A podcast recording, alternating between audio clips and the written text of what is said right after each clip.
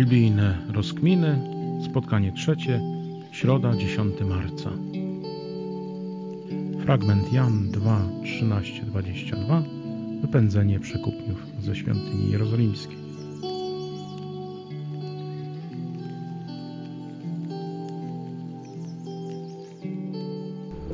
Niech będzie Jezus Chrystus. Witam Was bardzo serdecznie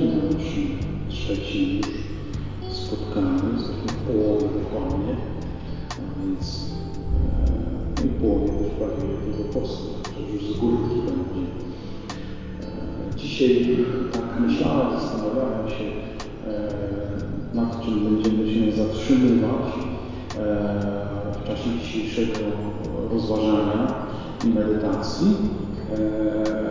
Ale tak w niedzielę pomyślałem, zresztą w rozmowie tutaj z Panem, że może warto by było zająć się jeszcze Ewangelią z ostatniej niedzieli.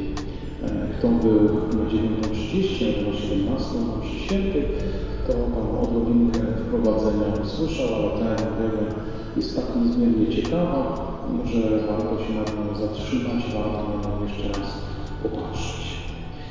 Ale tak jak co tydzień, na początek pomódlmy się do Ducha Świętego, żeby nas tym spotkaniu prowadził, żeby nam otwierał uszy te fizyczne, ale i uszy serca, żebyśmy słuchali tego, co, co to Słowo Boże chce nam powiedzieć. W imię Ojca i Syna i Ducha Świętego. Panie Jezu, nas dzisiaj Duchem Świętym, którego Ty i Ojciec posyłacie. Niech ten, który przenika głębokości Boga samego, dotknie naszych serc, byśmy i, i my potrafili przeniknąć choćby w odrobinie tę głębokość Boga, by Go poznać, by, by się nim nacieszyć i by zobaczyć, jak bardzo On cieszy się nami, jak bardzo chce nam dać swój dar zbawienia. Przyjdź Duch Święty i w tym czasie dzisiaj nas prowadź. Amen. Siądźcie proszę. I tak jak mówię, dzisiejszy fragment to jest ten fragment niedzielny, a więc Ewangelia według świętego Jana, rozdział drugi, wersety od 13 do 22. Jan, rozdział drugi, wersety od 13 do 22. Jan 2, 13, 22. Przypomnę oczywiście ten fragment, jak sobie wszyscy znajdziecie. Jan 2, 13, 22.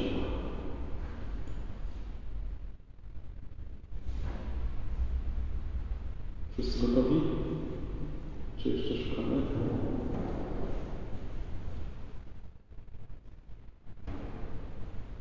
Już chyba wszyscy mają zaczytane. To ja przeczytam fragment. Zbliżała się pora Paschy Żydowskiej i Jezus przybył do Jerozolimy. W świątyni zastał siedzących za stołami bankierów oraz tych, którzy sprzedawali woły, baranki i gołębie.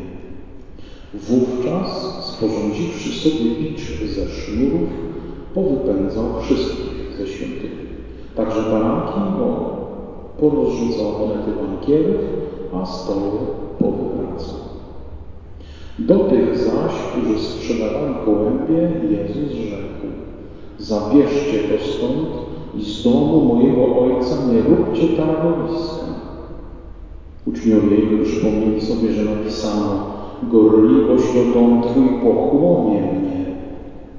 W odpowiedzi zaś na to Żydzi rzekli do Jezusa, jakim znakiem wykażesz się wobec nas, skoro takie rzeczy czynisz?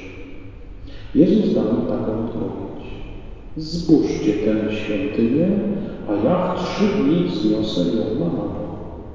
Powiedzieli do Jezusa Żydzi, 46 lat budowano tę świątynię, a Ty ją wzniesiesz w przeciągu trzech dni? Jezus zaś mówił o świątyni swego ciała. Gdy zmartwychwstał, przypomnieli sobie uczniowie Jezusa, że to powiedział i uwierzyli Pismu i Słowu, które wyrzekł, wyrzekł Jezus. Oto słowo Pańskie.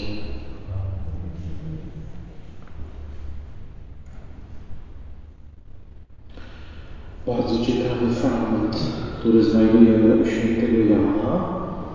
E, ten fragment także znajdziemy w innych Ewangeliach, czyli Mateusza, Marka i Łukasza. E, I w tych kolejnościach one będą e, w sensie długości ustawione. A więc Ewangelia według świętego Jana, fragment, który odczytaliśmy przed chwilą, będzie najdłuższy. Potem będzie Ewangelia Mateusza, która także podaje dużo różnych szczegółów. Potem będzie Ewangelia według o dziwo na koniec Ewangelia świętego Łukasza, której Łukasz pobił chyba wszelkie rekordy, bo zawarł całą tę opowieść dosłownie w dwóch wersetach, czyli e, dosłownie w dwóch albo trzech linijkach. Także Łukasz aż nie zadziwił się, zdziwił. Myślałem, że Marek jak zawsze będzie najbardziej lakoniczny, okazuje się, że jednak nie. Czytamy, moi drodzy, na samym początku tego fragmentu ciekawą rzecz. Wers 13, proszę sobie spojrzeć. Zbliżała się pora Paschy żydowskiej i Jezus udał się do Jerozolimy. Pascha żydowska. Bardzo ciekawe określenie którego używa święty Jan. Ale zacznijmy od tego, że Pascha to święto pielgrzymkowe, powiedzielibyśmy naszym językiem.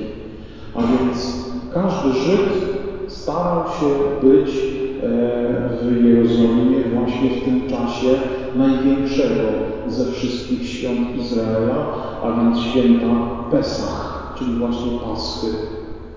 I e, tak według prawa każdy Żyd winien był trzy razy w roku pielgrzymować do Jeruzalem na te właśnie trzy wielkie święta. Pierwsze, najważniejsze, czyli Pesach, Paschę, potem święto namiotu, które łączy się z Dniem Pojednania, czyli święto Sukot z Jom Kippur, bardzo ciekawe zresztą święto e, to pojednania, kiedy przychodzi się do świątyni, kapłan, kapłanowi przyprowadzają kozła, kapłan kładzie swoje dłonie na głowę tego kozła, przekazując mu grzechy całego ludu, a następnie ten kozioł jest wypędzany na pustynię jako ofiara dla Azazela, dla demona. I w ten sposób te grzechy Izraela są, e, że tak powiem, wypędzane e, z Izraela. Bardzo ciekawe święto, warto sobie kiedyś o nim poczytać.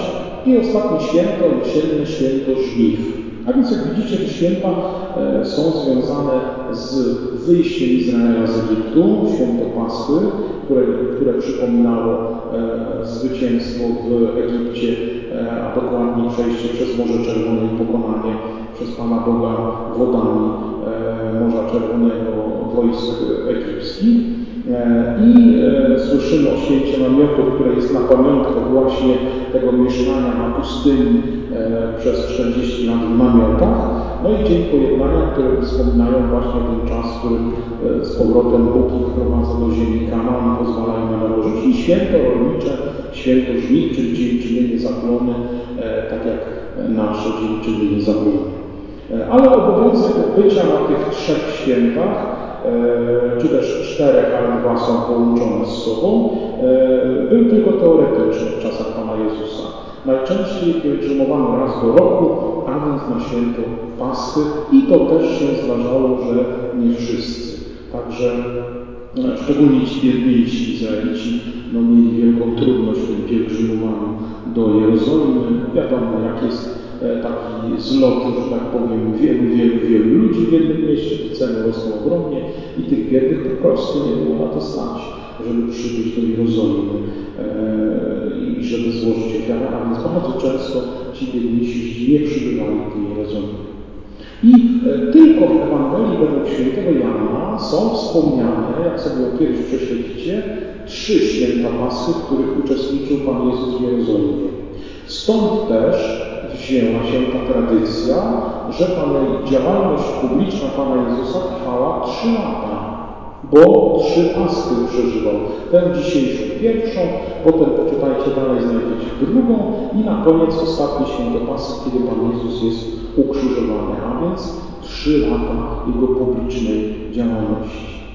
No i teraz powróćmy do tego określenia, które, tak jak powiedziałem, jest zadziwiające. Słyszymy, słyszymy że zbliżała się pora Paschy żydowskiej. E, I mm, dlaczego to określenie jest dziwne. Ano dlatego, kto zna Stary Testament i kto, kto e, czyta go, to przypomina sobie, że najczęściej w Starym Testamencie było używane określenie, że to święto jest Paschą Pana. Pascha, czyli przejście, przejście Pana. Gdzie? Przez Egipt.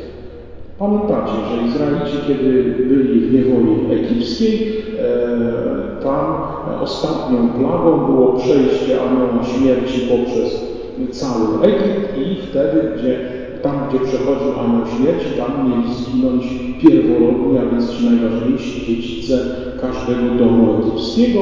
Tylko domy Izraelitów były strzeżone, bo mieli oni od drzwi swoich domów namaścić, namazać krwią baranka, którego, który został zabity, baranka bez skazy i który potem został upieczony i spożyty w ciągu tej nocy razem z gorzkimi ziołami, chlebami niekwaszonymi i następnego dnia faraon, któremu także umiera syn, pozwala im wreszcie wyjść, choć potem ich goni e, i e, przed Morzem Czerwonym się zatrzymują.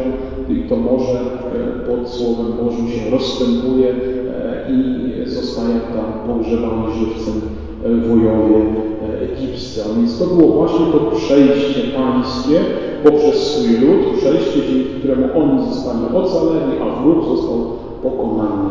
Stąd ta nazwa Pascha Pana.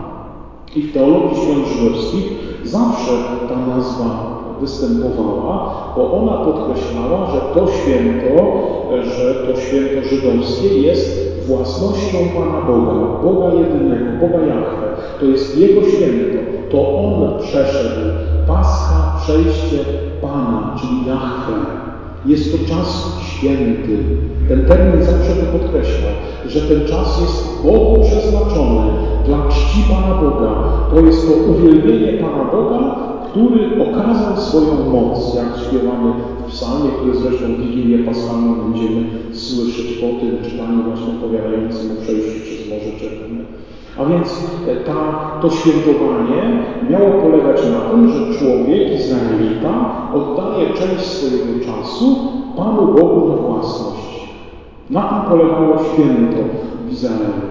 Że ja oddaję swój czas po to, by uwielbić Pana Boga, żeby to był Jego czas. Niejako można powiedzieć, marnuje swój czas po to, żeby Pan Bóg był uwielbiony w tym właśnie czasie. Bo to jest najcenniejsza rzecz, jaką ma czas. I my dzisiaj, kiedy się modlimy, czy choćby kiedy jesteśmy na adoracji, to też właśnie w ten sposób postępujemy. To jest nasze święto. Mamy w pewnym sensie zmarnować swój czas, czyli nie robić w nim nic innego, poza wpatrywaniem się w Pana Jezusa i cieszeniem się Jego obecnością i pozwalaniem Mu na działanie w sobie. A więc zobaczcie, święty Jan używając tego terminu Pascha Żydów, chce nam coś powiedzieć.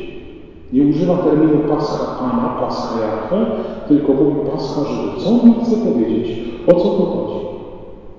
Wszystko wskazuje na to, że Jan chce zwrócić na pewien problem uwagę, który w tym czasie, kiedy Jezus e, właśnie e, ma swoją działalność publiczną, e, staje się pewnym problemem bardzo ważkim i bardzo ważnym i rodzi pewne napięcia wewnątrz Izraela. Otóż Właśnie kiedyś to było święto Pana, święto Boga, a dzisiaj jest to święto Żydów. A więc chcę ja powiedzieć, tak jakby trochę ironicznie, że kiedyś to święto Pasty było świętem religijnym.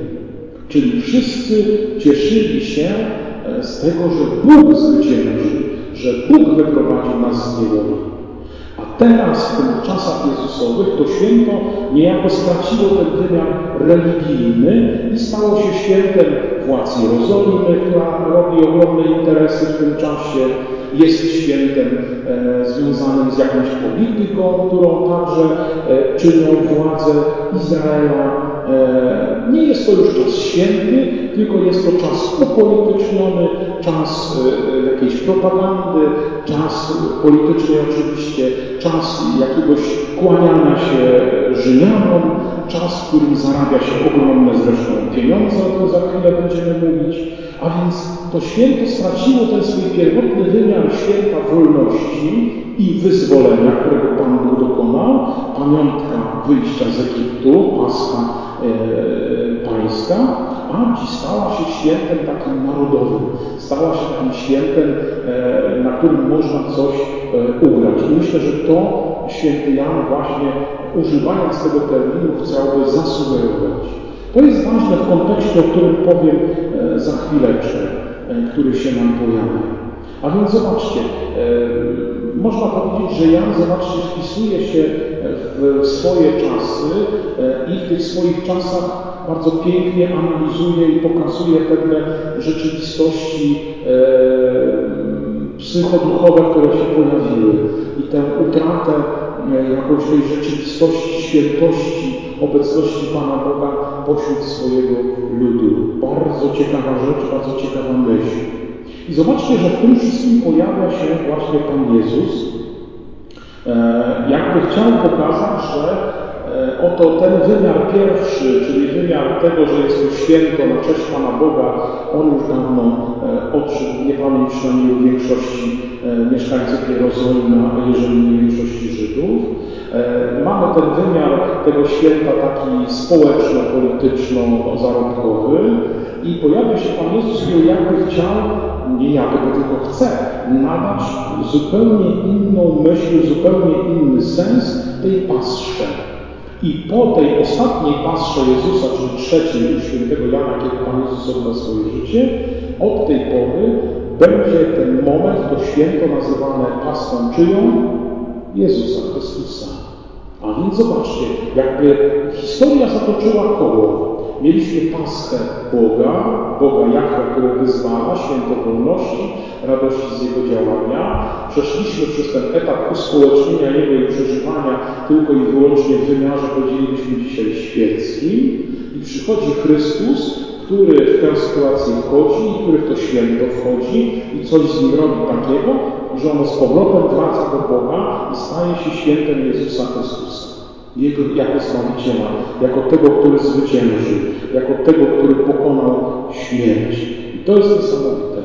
I stąd Jezus jakby stając, stając tu dzisiaj, w tej świątyni i robiąc to, co robi, tak jakby chciał powiedzieć, przerywam to ludzkie świętowanie. Przerywam to świętowanie takie świeckie, koniec z nim. Przerywam tę paschę żydowską, też paschę Żydów i chcę nadać jej inny sens. To jest ta myśl, którą święty Jan nam tutaj e, bardzo mocno wskazuje, e, właśnie używając tego bardzo lakonicznego tytułu. Czytamy o tym zdaniu dalej, też znowu lakonicznie, a jednocześnie bardzo głęboko. Jest, I Jezus udał się do Jerozolimy. Mamy wspaniałe zestawienie właśnie w tym kontekście, o którym przed chwilą mówiłem, e, Jezusa i Jerozolimy. Jezus udaje się do Jerozolimy. To nasze słowo udaje się, ono jest bardzo uroczyste, bardzo ładne, ale ono nie pokazuje tego, co pokazuje tekst grecki. Bo tam mianowicie zamiast tych słów, czy zamiast, e, w miejsce tego słowa polskiego udaje się, jest użyte słowo alija. I słowo alija mówi bardziej o tym, że Jezus wstąpił, ale nie na chwilę wstąpił, tylko wstąpił w górę. Przypomnijmy sobie, gdzie Jezus poprzednio był. W Galilei, prawda? Wysoko nad morzem, prawda? A więc tam jest płaszczyzna, tam są bardzo żyzne tereny e, i potem dopiero są góry, z których bierze początek Jordan, który spływa do, do jeziora galilejskiego, ale tu mamy równiny, tu mamy e, uprawy, tutaj mamy bogate miejsca e, z Jerychem włącznie, gdzie po prostu e, uprawiamy zboże, uprawiamy różne rośliny, banany i inne fajne rzeczy, które lubimy. Nie? A tu Jezus czytamy, że wstępuje do Jerozolimy. Co to oznacza? Ano trzeba sobie przypomnieć kształtowanie terenu Izraela i przypomnieć sobie, że następuje od Galilei właśnie w stronę centrum, czyli tu w dół, jak tu mamy jezioro, znowu tak powinienem pokazać. Tutaj mamy jezioro galilejskie, prawda? A Jerozolima jest poniżej jeziora galilejskiego, jeszcze daleko, kiedy tu Jordan sobie tak płynie, płynie aż do Morza Martwego.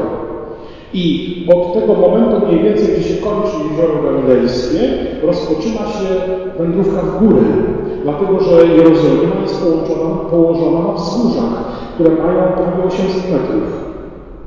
A więc dlatego jest napisane, że Jezus wstępuje do Jerozolimy, nie? Czyli wstępuje w sensie idzie do góry, wędruje do góry, wspina się, mogliśmy no ale 800 metrów to mała ta spinaczka jeszcze rozłożona na dużym e, odcinku e, drogi, no to e, tego wspinania się za dużo nie ma, ale idzie do góry, wchodzi do Jerozolimy e, na te wzgórza. I to wstępować ma także pewien rys taki e, religijny, ma rys e, określania tej wędrówki pielgrzymką. Dlaczego? Dlatego, że kiedy Żydzi wędrowali na Paschę do Jerozolimy, e, to wędrowali właśnie w takiej religijnej pielgrzymce. Proszę sobie przypomnieć tę historię, kiedy Pan Jezus gubi się swoim rodzicom, kiedy ma 12 lat. Pamiętacie? I kiedy oni wracają i zaczynają szukać pośród krewnych przyjaciół. No właśnie, w ten sposób wędrowano do Jerozolimy, po drodze śpiewając określone psalmy.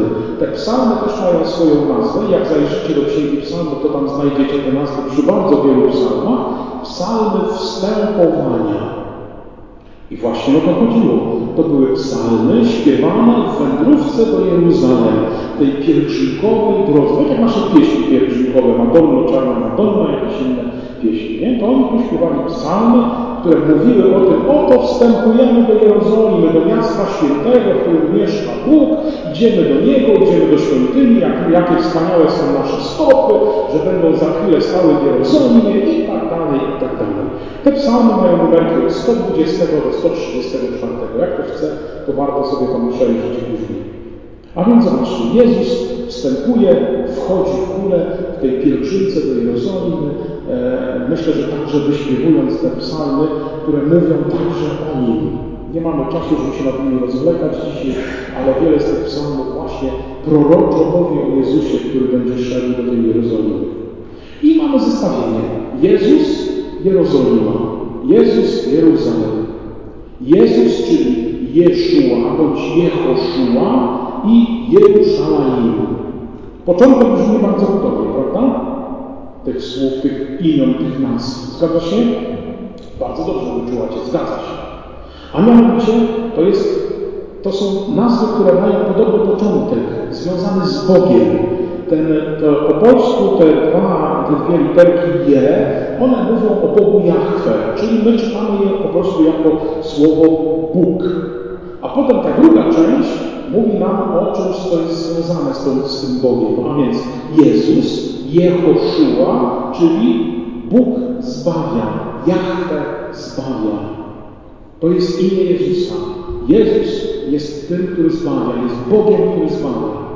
I Jerusalem, miasto pokoju, czy też e, miejsce, wizja pewnego pokoju. Pokoju oczywiście w domyśle, który daje Bóg?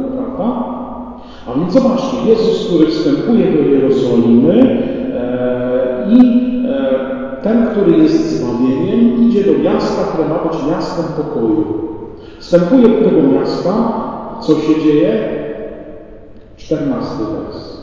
W świątyni napotkał siedzących za stołami bankierów oraz tych, którzy sprzedawali woły, baranki i gołębie. A więc Jezus, Zbawiciel świata, to tak byśmy przetłumaczyli Jego imię, Bóg, który zbawia, idzie do miasta pokoju, wchodzi do niego i nie ma pokoju. Jest szaleństwo. Są baranki, są woły, są gołębie, jest pełen odjazd. Krzyki, wrzaski, zresztą zaraz przeczytam e, e, fragmencik, dojdziemy do niego, który e, pięknie Józef Flawiusz, historyk żydowski, mniej więcej w pierwszym wieku opisuje, jak to się wszystko działo w świątyni, to będziecie wiedzieli.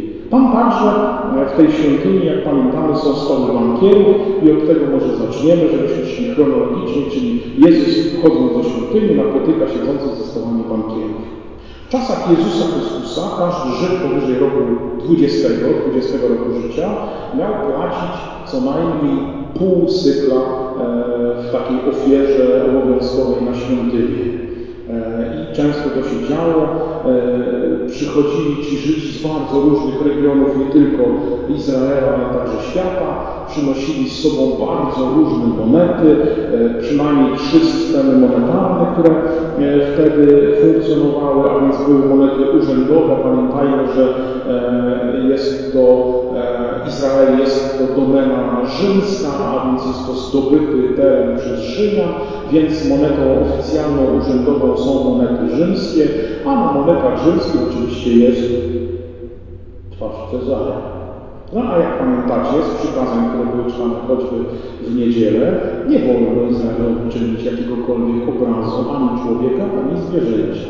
W związku z czym te monety Żydzi się nimi posługiwali oczywiście w codziennym handlu, ale do świątyni złożyć ich w ofierze nie można było. Potem były jakieś różne lokalne monety żydowskie, związane z tymi różnymi regionami i pokoleniami, których różni książęta czasami jak było ich stać, to bili swoje monety, zresztą często fałszowane, bo było je łatwo sfałszować.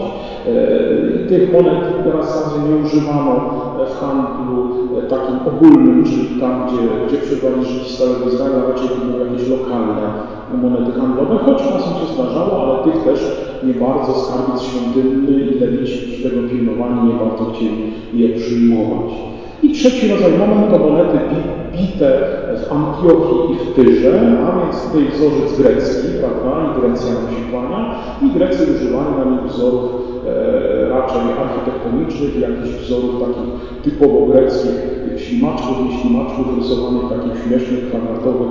Oni tego bardziej używali na monetach niż twarzy czy e, postaci zwierząt, w związku z czym te monety z tyru były bardzo chętnie e, przyjmowane właśnie w świątyni w Jerozolimie. No i można było oczywiście te świątyni, e, te monety w świątyni wymienić. No w świątyni, dlatego że jak przyszedł taki Żyd, nie wiadomo skąd, gdzieś z daleka, właśnie z jakiejś Antiochii czy skądś tam, e, żeby, żeby złożyć pokłon Panu Bogu i ofiarę, e, no to łatwiej mu było załatwić wszystko w jednym miejscu, a nie chodzić po mieście, nie szukać kantoru, szukać miejsca, gdzie może nabyć zwierzątko na ofiarę, więc wszystko się działo w tej świątyni. Tak ludzka logika na to wskazuje i wygoda ludzka, że, że, że to tak będzie, że się wszystko zgromadzi w tym miejscu, żeby wszystkim było wygodnie. Pamiętajcie o tym, że, że ten handel nie odbywał się, zresztą zaraz o tym będziemy mówić, nie odbywał się tak sobie prywatnie, tylko ktoś nad tym wszystkim czuwał. Zaraz dojdziemy do tego. A więc mamy tych bankierów. Proszę pamiętać, że bankierzy brali dla siebie przy tej wymianie, więc e, to nie było bezinteresowne oczywiście, uwaga, od 17 do 33% od transakcji. Dużo, nie? Od 17 do 33% od transakcji, czyli z każdej złotówki brali albo 17, albo 33 grosze. Dużo. Dużo, powiem Wam, to bardzo duża suma, prawda? A więc tutaj też jest pole do pewnych nadużyć. I w pewnym sensie Pan Jezus także, myślę, oburza się na to zdzierstwo po prostu, które się tam dokonywało w majestacie prawa i świątyni. E, I szczególnie wobec tych ludzi naprawdę ubogich, którzy przychodzili z wielką pobożnością i wiarą do tej świątyni i chcieli złożyć ofiarę oczywiście na tyle, ile ich było stać, ale się okazało, że z części tej ofiary byli jeszcze dodatkowo e, okradani i ktoś się na tym bogaci. Nie? To zawsze oburza. W Kościele też się oburzamy, jak, jak jakiś ksiądz przesadza i mówi, że, że trzeba taką jakąś ogromną sumę, nie wiem, za pogrzeb, za gród czy za coś tam. I słusznie. Tak samo i tutaj to funkcjonowało i to oburzenie jest e, oczywiste. Także to były takie, takie historie bardzo trudne i rozumiemy oburzenie Pana Jezusa, który chciałby jednak świątynia miała inny charakter, ale o tym za chwilę. Potem czytamy, że Pan Jezus, kiedy już zobaczył wesoły bankiery, zobaczył tych, którzy sprzedają woły, baranki i gołębie. To także właśnie były zwierzęta, które składano w ofierze. Bardzo bogaci ludzie składali woły, ci trochę mniej bogaci składali baranki w ofierze, ci najbiedniejsi składali gołębie. Przypomnijcie sobie Maryję z Józefem, którzy przyszli, by ofiarować Pana Jezusa Maleńkiego e, w świątyni i złożyli w ofierze dwie synogarnice albo młode gołębie, prawda? W zależności od tłumaczenia. To byli ludzie biedni. A więc, a więc te ofiary były oczywiście zróżnicowane, e, ale to też czasami był z kłopot. Po pierwsze, ktoś był z bardzo daleka, no to wiadomo, że nie targał ze sobą ani wołu, ani owcy, no bo e, po pierwsze było to bardzo trudne, jak ktoś wędrował gdzieś e, z jakiejś Syrii, czy, czy Grecji, czy z tamtych regionów, no tam też Żydzi byli i chcieli przynajmniej raz w życiu odbyć pielgrzymkę do Jerozolimy, więc nie targał między sobą żadnych z tych zwierząt, kupował je na miejscu. Oczywiście one były odpowiednio droższe normalnie, gdzieś tam drobnie kupował. Po drugie, kiedy ktoś już przyprowadził taką owieczkę, e, czy baranka, czy, czy, czy wołu, czy, czy gołąbka, no to bardzo często ci, którzy tam obsługiwali, czyli lewici, którzy dopuszczali ofiarę do złożenia, mówili, no, no, no, tam nie może pójść, bo ma skazę. I często wymyślali różne skazki to po to, żeby ten człowiek musiał pójść ten swoją owieczkę wymienić na tę owieczkę u tych, którzy handlują w świątyni owieczkami, no bo wiadomo, że ten, kto zarządzał tym miejscem, o nim za chwilę powiemy, e, miał z tego więc często wiązało się to niestety też z czym? Z oszustwem. I tego Pan Jezus myślę też nie zdzierży i myślę, że z tego powodu e, ten bicz ze sznurkutami troszeczkę po plecach podrapał. Władze świątynne czerpały olbrzymie dochody właśnie z tych dwóch procederów, o których powiedziałem. Jeden z egzegetów angielski, pan Barclay, mówi, że rocznie był to dochód z tego święta plus, plus inne ofiary składane około 150 tysięcy dolarów. Oczywiście pamiętajmy, że to jest inny czas, więc, więc trochę ta siła nabywcza pieniądza była zupełnie inna. A więc e, ten gniew Pana Jezusa, jak widzimy, jest słuszny, jest oczywisty na tę niesprawiedliwość, niesprawiedliwość społeczną, wołającą o pomstę do nieba i na dodatek dokonywaną właśnie w imię religii, w imię czci Pana Boga. Więc to Pana Jezusa najbardziej oburzało, ale to jest oczywiste, tak jak powiedziałem, nas to także oburza i dziś. Eee, co dalej, moi drodzy? Świątynia bo wchodzimy do świątyni e, i tylko przypomnę króciutko, mam nadzieję, że pamiętacie, że świątynia jerozolimska, to zresztą mówię w niedzielę, tego w niedzielę to, to, to tam słyszę, to powtórzenie, wybaczcie, ale trzeba, e, że świątynia w Jerozolimie to nie nasza świątynia, prawda, tylko to jest ogromny plac na wzgórzu e, Moria w Jerozolimie, Notabene to jest to wzgórze, na którym Iza, Abraham miał złożyć swojego syna Izaaka i tam anioł go powstrzymuje i składa baranka, pamiętajcie. E, I tam ta świątynia to był ogromny plac, który był podzielony e, ogromnymi murami. E, przestrzenie były tam powydzielane dookoła, oczywiście ogromny mur, którego część do dzisiaj możemy obserwować bloków skalnych. Pierwszy dziedziniec, który wchodzi się w ogóle przez bramę, bram było kilka z różnymi nazwami. Nie będziemy się dzisiaj na tym skupiać, bo nie mamy to czasu. Natomiast e, pierwszy plac, na który się wchodziło, to był ten plac Pogan, czy dziedziniec Pogan. Prawdopodobnie właśnie na tym dziedzińcu handlowano e, tymi zwierzętami. E, ten dziedziniec Pogan po jednej ze stron, po lewej, jak wchodzimy na wprost, po lewej stronie był ten portal taki pięknie ozdobione, łuki z kolumnami, stąd nazwa portal, portyk królewski. I pod tym portykiem właśnie siedzieli bankierzy, więc to wszystko było obok siebie. E, I e, e, potem się przechodziło do następnego dziedzińca, na który już nie mogli wejść poganie. Z tego dziedzińca pogan tu mogli przebywać, ale już nie mogli wejść, tam chodzili tylko Żydzi. Tam z kolei były podzielone miejsca na dziedziniec mężczyzn i dziedziniec kobiet. I z dziedzińca, z tych dziedzińców one były oddzielone już taką niską balustradą, może podobną do naszych balasek w kościele, może troszkę wyższą закона с духовно войско и како Амон, I tam, jak, jak się szło tak przez sam środek, no to na wprost był e, postawiony ołtarz całopalenia, więc taka ogromna konstrukcja kamienna e, w formie piramidy ze ścienką górą, czyli nie było tego czubka ostrego, tylko było na płasko. Tam płonął ogień, ułożone były codziennie drwa, były zapalane i na nich składano ofierze właśnie te zwierzęta zabijane daleko, z których trzeba było rytualnie e, wy, wy, wypuścić krew i wtedy dopiero te ofiary były na tym ołtarzu całopalenia, a za ołtarzem oczywiście dookoła było miejsca obmycia i tak dalej, i tak dalej, ale to, to, to dzisiaj nas interesuje. I samo serce świątyni, a więc miejsce e, najświętsze, czyli taki malutki kościółeczek, moglibyśmy powiedzieć, a więc taki budynek czterościenny z płaskim dachem, e, w środek był bardzo ozdobiony, bo to było miejsce naprawdę święte, do którego mógł wejść już tylko kapłan i w tej pierwszej części mogli przebywać kapłani, a potem było oddzielenie totalne, miejsce święte świętych, czyli to najświętsze, w którym był świecznik siedmioramienny i właśnie e, e, Nie, tam, tam, ta Tora, czyli prawo mojżeszowe schowane e, w skrzyni, uciekła mi nazwa teraz. Ja mam niestety tak, że nazwy uciekają. W tej skrzyni schowane, którą nieśli Izraelici e, od objawienia Bożego. Tam też miseczka z manną. Proszę? Marka przymienia. No właśnie, widzicie, tak czasami mam takie zaćmienia umysłu.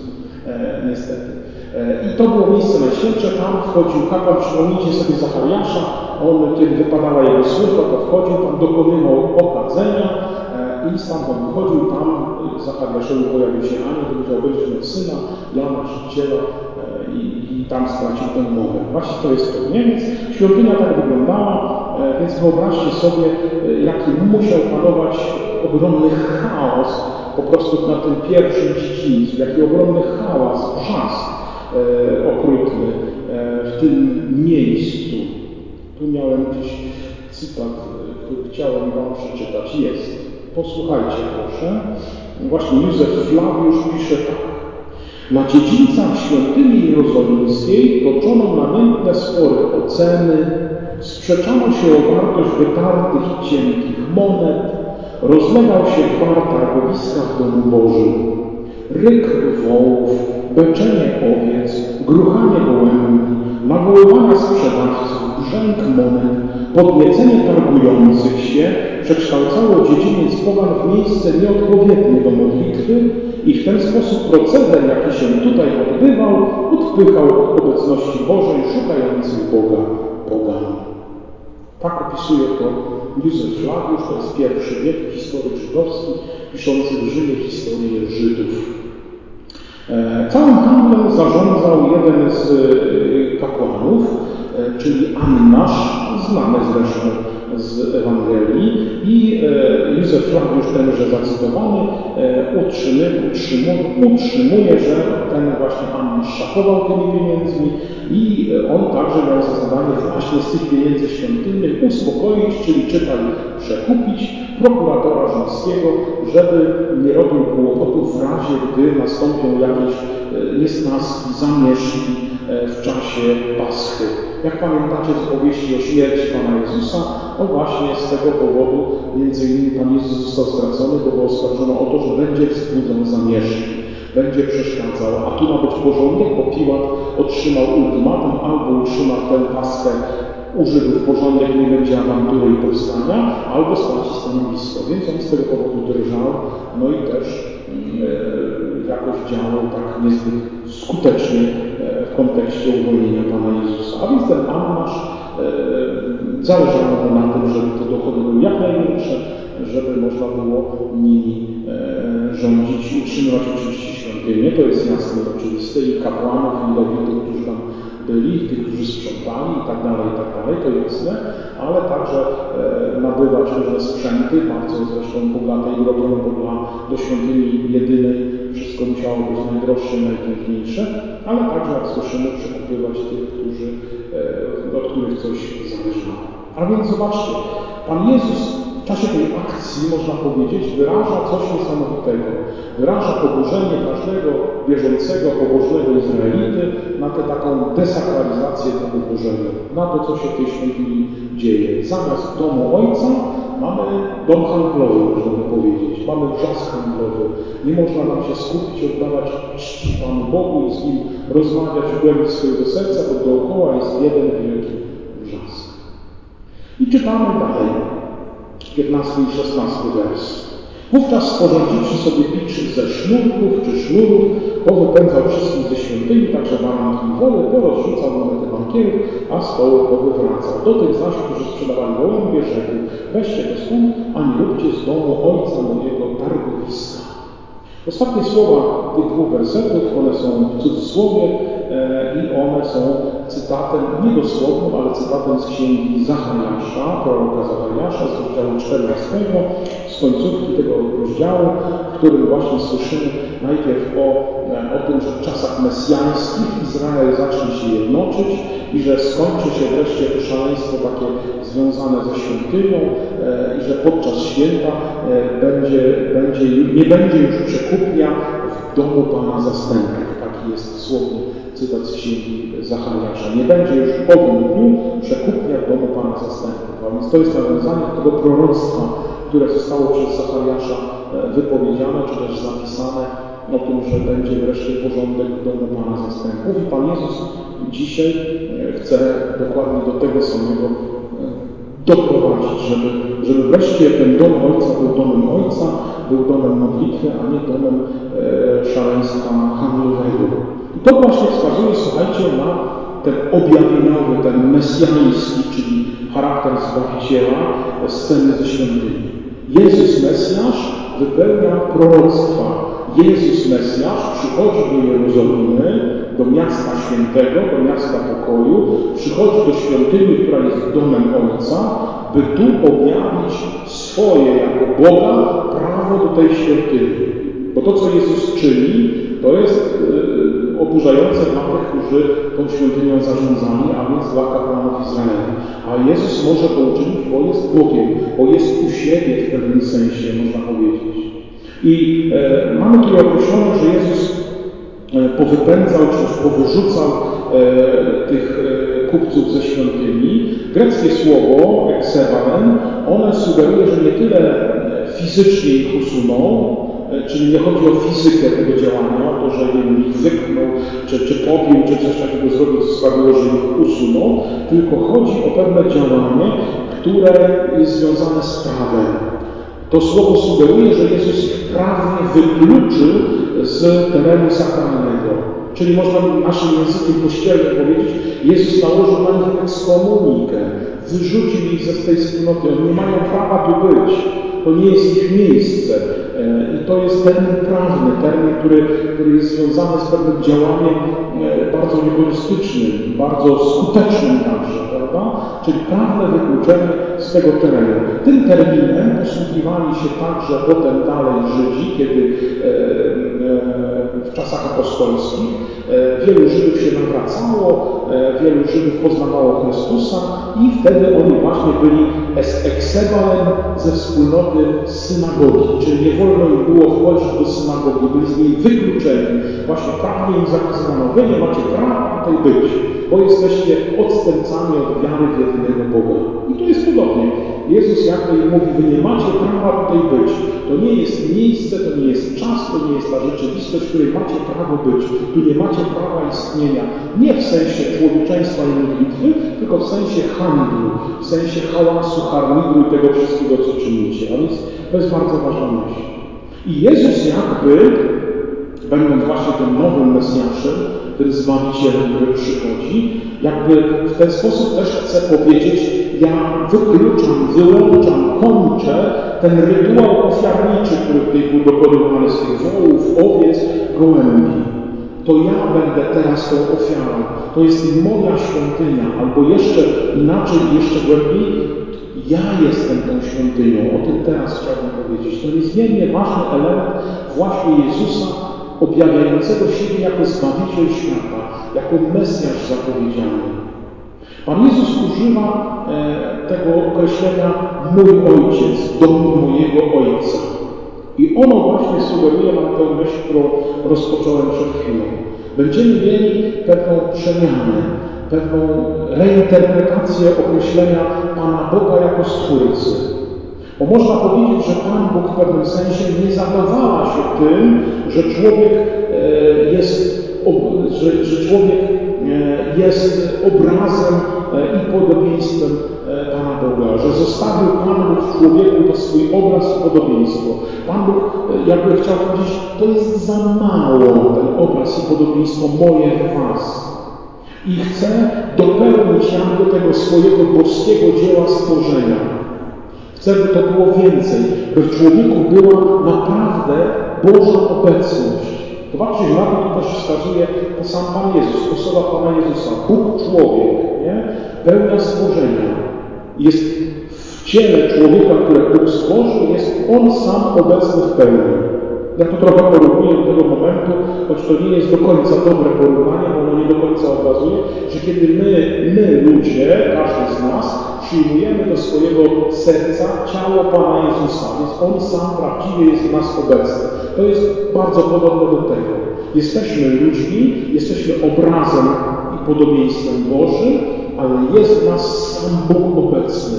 On w nas mieszka. Tu myślę o to Panu Bogu też chodziło że Bóg chce dopełnić tego boskiego dzieła stworzenia, że chce, żeby ta relacja pomiędzy Ojcem i Synem, która polega na przekazywaniu mocy, przekazywaniu chwały, przekazywaniu tego bogactwa, które jest w Bogu, to jest ta równość w majestacie, żeby ona się w Jezusie dokonała. Żeby ta tożsamość pomiędzy człowiekiem a Panem Bogiem, między Ojcem i Synem była bardzo jasna i wyraźna.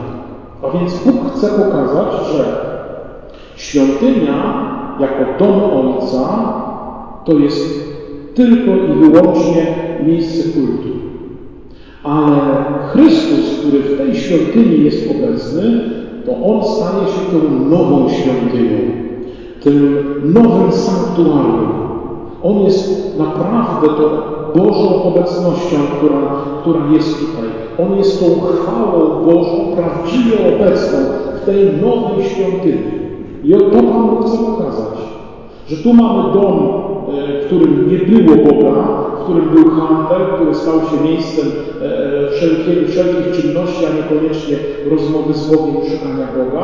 A tu mamy Chrystusa, który wygania ten stary porządek, mówi koniec tego porządku, zaczynamy nowy porządek i On jest tą Bożą obecnością.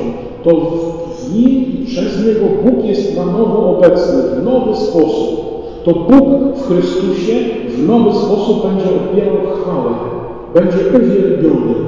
Czyli to, wracamy do tego, co było na początku w świątyni, a więc do oddawania chwały Bogu. Chrystus tego dokonuje, mówiąc jednocześnie, ja jestem nową świątynią, ja jestem nową ofiarą, ja jestem tą chwałą Boga, to ja, to, to, to Bóg, który przychodzi do nas w ten przeciwny sposób, człowiek. Niesamowite to jest, moi drodzy bardzo głęboka myśl odnowienia świątyni, oddawania chwały Panu Bogu e, i tej ogromnej jedności Pana Jezusa ze swoim Ojcem e, we wszystkim.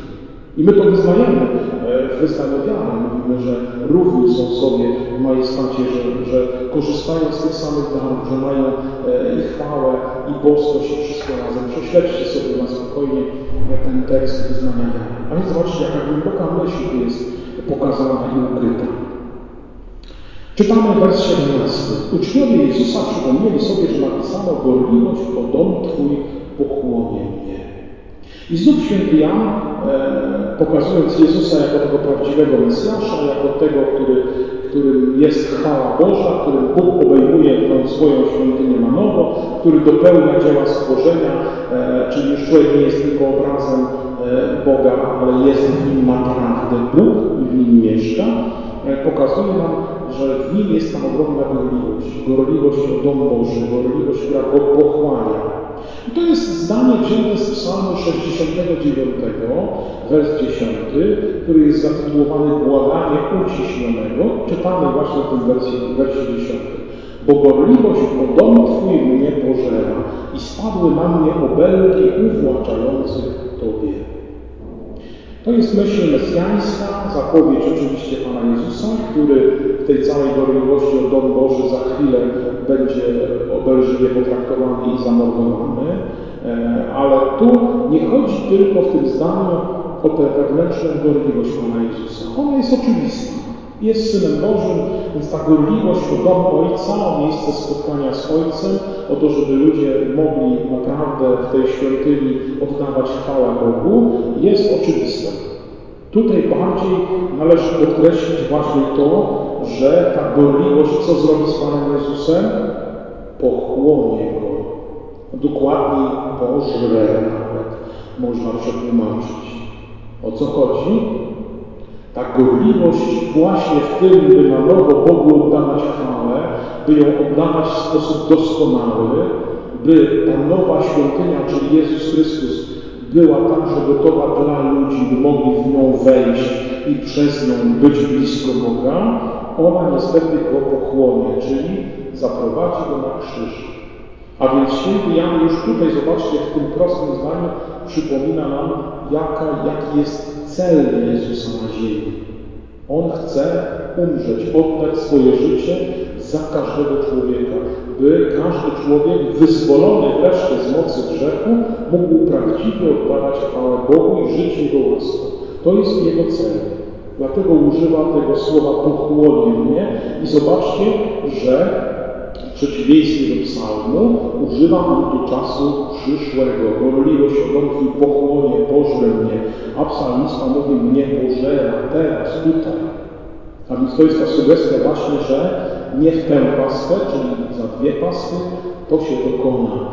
Będzie ten, ta czynność dokonana wtedy dopiero w przyszłości. A więc to jest znowu takie jakby proroctwo, które za chwilkę się wypełni. Czytamy dalej, 18 i do 20, czyli do końca już drugiego. W odpowiedzi za światło rzeczy rzekli do Jezusa, jakim znakiem wykażesz się wobec nas, skoro takie rzeczy czynisz? Jezus im dał odpowiedź, zbóżcie do świątyni, jak w trzech dniach zniosę ją na nowo. Powiedzieli mu jego życie, 46 lat budowano do świątyni, a Ty ją zniesiesz w przeciągu trzech dni. Jezus zaś mówił o świątyni swego ciała. Gdy zmartwychwstał, przypomnieli sobie uczniowie Jezusa, że to powiedział i uwierzyli Pismu i Słowu, które wyrzekł Jezus.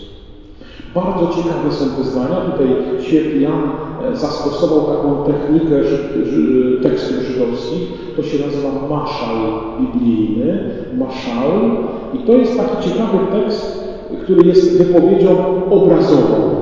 To jest pewien obraz. I tutaj Pan Jezus też taki obraz e, pokazuje. Mówi, zbóżcie do świątyni, a ja trzy dni ją wzniosę na nowo. To jest pewien obraz, prawda? I ten obraz jest zagadkowy, ten obraz można odczytać na wiele różnych sposobów.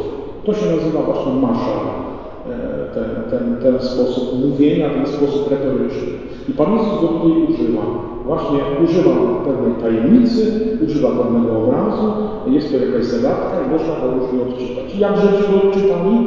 Oczywiście odczytali go dosłownie. Stoi Jezus w świątyni i mówi spójrzcie tę świątynię, a jak trzy ją buduje, no to oczywista rzecz, że zrozumieli go natychmiast w swoich gorących głowach, które przeżywały to, że utracą zyski, bo Jezus wygnał handlarzy i bankierów, e, więc tej wściekłości po prostu zrozumieli to jako aluzję do tego miejsca, w którym są.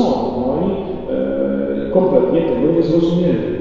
My oczywiście możemy jako chrześcijanie rozumieć to już zupełnie inaczej, i mamy to zrozumienie dalsze, głębsze i przeżywanie głębsze tego tekstu, zresztą wytłumaczone przez Jana zaraz chwilę dalej, prawda? Pan Jezus mówił o świątyni swojego ciała, o tym, że Jego właśnie zniszczą, że On będzie zburzony, ta świątynia. To jest ta analogia do tego, o czym wcześniej mówiłem, że Jezus jest tą świątynią, że Jezus jest tym, który oddaje doskonałą chwałę Bogu w samym sobie. I my z Nim, zanurzając się w Niego, będąc z Nim blisko, zjednoczeni z Nim, choćby przez Chrzest Święty, właśnie oddajemy chwałę Bogu. I ta świątynia będzie zniszczona. Jezus będzie ukrzyżowany, zamordowany w sposób niesamowicie okrutny. To jest ten mesjański sposób rozumienia tego tekstu. Prawda? A więc zobaczcie, bardzo ciekawa myśl, którą Jezus znowu objawia. I Jezus właśnie nie odrzuca ich żądania, żeby, żeby im wytłumaczył, ale właśnie próbuje wyjaśnić, próbuje e, pokazać, o co chodzi. Nie? Ciekawa jest odpowiedź tych e, Żydów, którzy zamknięci są na Słowo Boże, na Słowo Jezusa. Dla nich to Słowo jest jakimś bluźnierstwem, można powiedzieć, no bo 46 lat budują już tę świątynię, jeszcze nie jest skończona, no bo Herod zaczął ją odbudowywać, restaurować i jeszcze tego nie skończono, dopiero skończą ją w 63 bądź 4 roku po Chrystusie, a notabene w 70 przyjdą Rzymianie i ją i zostanie tylko ten jeden mur, który do dzisiaj znamy. A więc e, ta świątynia, która 46 lat, jak słyszymy, była budowana, a więc jesteśmy w roku mniej więcej 27 do 28 po narodzeniu Pana Jezusa, tak liczą e, egzegeci. E, I e, w tym kontekście wieloletnich wysiłków, no to dla nich jest to bluźnierstwo. Prawda? Oni się trudzą, oni się męczą, wydają masę kasa na to, żeby tę świątynię postawić, a ten przychodzi i mówi, dni ją wam rozwala, a potem ją odbuduje. No, można się zdenerwować, prawda? Najcenniejsze miejsce dla Izraelitów, jedyna świątynia, proszę się czuć, nie? Można się wściec, że przychodzi gość i mówi, ja mam ją rozwalę i przybiję buduję. No sobie, to się nie da. Nie? A więc ta dosłowność ich gubi. Mają postawę niewiary wobec Jezusa, kompletnego niezrozumienia Jezusa. Patrzą tylko na to, co się dzieje, czy na, ten, na tę materię, którą widzą i na nic więcej. To jest też taka postawa człowieka, który, który nie chce zobaczyć Pana Boga, nie chce zobaczyć Jego działania, nie chce zadać nawet pytania, czy w tym, co On mówi, jest coś głębiej i więcej. Nie? To jest taka postawa bardzo trudna. I Jezus, zobaczcie, nawiązuje do, tej, do siebie samego i mówi y, i zmartwychwstanę, zostanę zabity i zmartwychwstanę. Ta świątynia, którą jestem ja, która oddaje Bogu, mojemu Ojcu cześć doskonałą, no bo bez grzechu, e, bo, bo w pełni e, oddany Ojcu, więc doskonała cześć swojemu Ojcu oddawana, ta świątynia zostanie zniszczona, ta świątynia zostanie zburzona i zawalona. Nie? I znowu 46 lat, to w niedzielę już mówiłem. 46 tę liczbę święty Augustyn rozłożył na czynniki pierwsze i odkrył, że niektóre literki języka greckiego, pod którymi są ukryte numerki, bo oni nie używali cyfr, tylko litery miały ukryte liczby, wyczytał, wymyślił, odkrył, że 46 można złożyć z literek A, D, A, M, czyli Adam. Ten, który pierwszy zgrzeszył, ten, który e, e, odszedł od Boga, ten, który powiedział Panu Bogu nie, ten, który zeżarł owoc e, z drzewa, z którego nie wolno było mu jeść i który poniósł konsekwencje wygnania z raju, prawda? Jezus przychodzi po to, by zgładzić ten grzech Adama. To pięknie śpiewamy w rezultacie w noc paschalną, że, że oto ten, który zgładzi właśnie grzech Adama, E, który, który go zniszczy, który nada nową rzeczywistość. Nie? Po to też Jezus przychodzi. I On dlatego właśnie odnawia, staje się nowym Adamem także. Jest nową świątynią, jest nowym Adamem i wszystko w nim staje się nowe, bo jest posłuszny Panu Bogu, bo jest wierny Panu Bogu, bo wypełnił Jego wolę do końca, nie zbuntował się przeciwko Niemu, tak jak Adam, nie posłuchawszy, bo Jezus Chrystus jest właśnie tym, który który w doskonały sposób jest zjednoczony z Ojcem i w doskonały sposób oddaje chwałę swojemu Ojcu. A więc zobaczcie, mamy ten tekst, który nam pokazuje na zupełną nowość Pana Jezusa. Pokazuje nam na Jego wielkość jako Mesjasza, jako Zbawiciela, na to, że przychodzi do człowieka uwolnić od grzechu, wprowadzić w nową rzeczywistość, tę związaną z łaską, i że w tej łasce i w Jego obecności człowiek będzie mógł oddawać doskonałą chwałę Panu Bogu, czytaj Msza Święta, i że w tej doskonałej chwale będzie napełniony obecnością Bożą i będzie mógł w Bogu kroczyć przez życie, że będzie mógł w Bogu także wkroczyć w życie wieczne. Niesamowita Ewangelia, która wskazuje nam na taką głębię. Zachęcam teraz do zamyślenia, jak zawsze się rozkręciłem i godzinę już mówiłem, zachęcam do, do zamyślenia, do medytacji. Zaraz wystawię Pana Jezusa w Najświętszym Sakramencie.